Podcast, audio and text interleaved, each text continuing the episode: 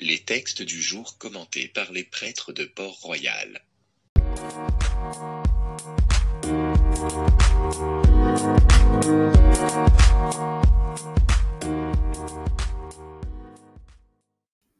Évangile de Jésus-Christ selon Saint Luc. En ce temps-là, Jean le Baptiste appela deux de ses disciples et les envoya demander au Seigneur, Es-tu celui qui doit venir, ou devons-nous en attendre un autre? Arrivés près de Jésus, ils lui dirent, Jean le Baptiste nous a envoyé te demander, Es-tu celui qui doit venir, ou devons-nous en attendre un autre À cette heure-là, Jésus guérit beaucoup de gens de leurs maladies, de leurs infirmités et des esprits mauvais dont ils étaient affligés, et à beaucoup d'aveugles il accorda de voir. Puis il répondit aux envoyés, Allez annoncer à Jean ce que vous avez vu et entendu. Les aveugles retrouvent la vue, les boiteux marchent, les lépreux sont purifiés, les sourds entendent, les morts ressuscitent, les pauvres reçoivent la bonne nouvelle.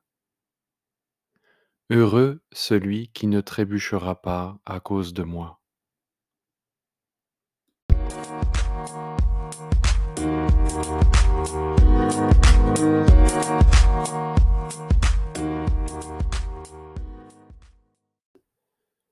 Es-tu celui qui doit venir? Ou est-ce qu'on doit en attendre un autre?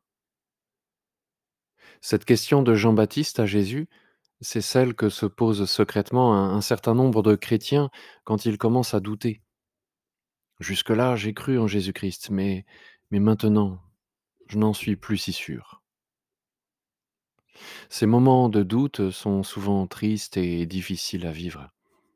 D'abord parce qu'ils surviennent le plus souvent dans un contexte d'épreuve. On doute de Jésus quand la vie est moche.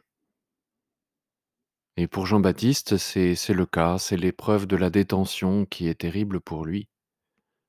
Pour nous, c'est peut-être plein de choses. Une adolescence compliquée, des parents qui se séparent, un, un conjoint avec qui ça se passe mal, la maladie ou la mort d'une personne qu'on aime beaucoup. Dans ces moments-là, on se dit que Jésus brille par son absence et, que peut-être euh, il faut en attendre un autre.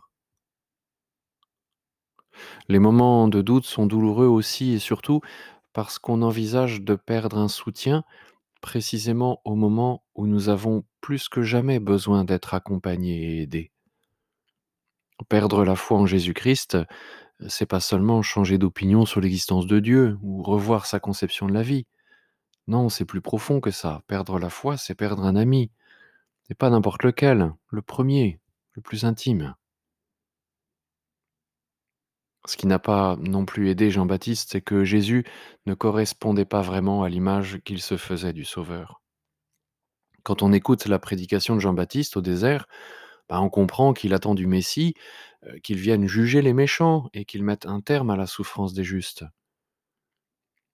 Pour Jean-Baptiste, Jésus devait séparer les bons et les mauvais. C'est pour ça qu'il parle du Sauveur comme d'un récoltant qui jette la paille au feu et ne conserve que le bon grain, c'est le vanage. Il parle aussi du Messie comme d'une hache, une hache censée abattre les arbres qui ne portent pas de fruits.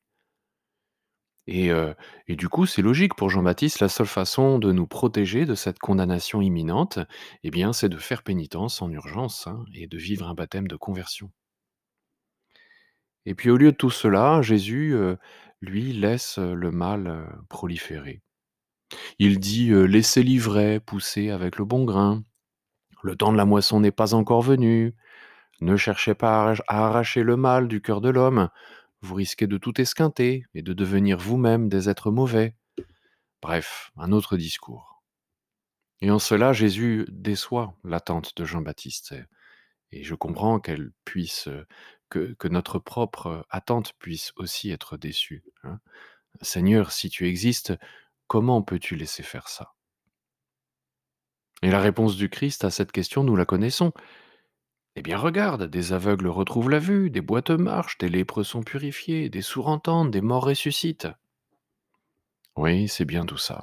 Le problème, c'est qu'on en veut plus. On veut la fin de tout mal. Et cela, Jésus le sait. C'est pour cela qu'il termine cet évangile en disant: «Heureux celui qui ne trébuchera pas à cause de moi». Jésus a bien conscience que nous ne sommes pas pleinement satisfaits. Un jour, il mettra fin à la souffrance. Il nous l'a promis.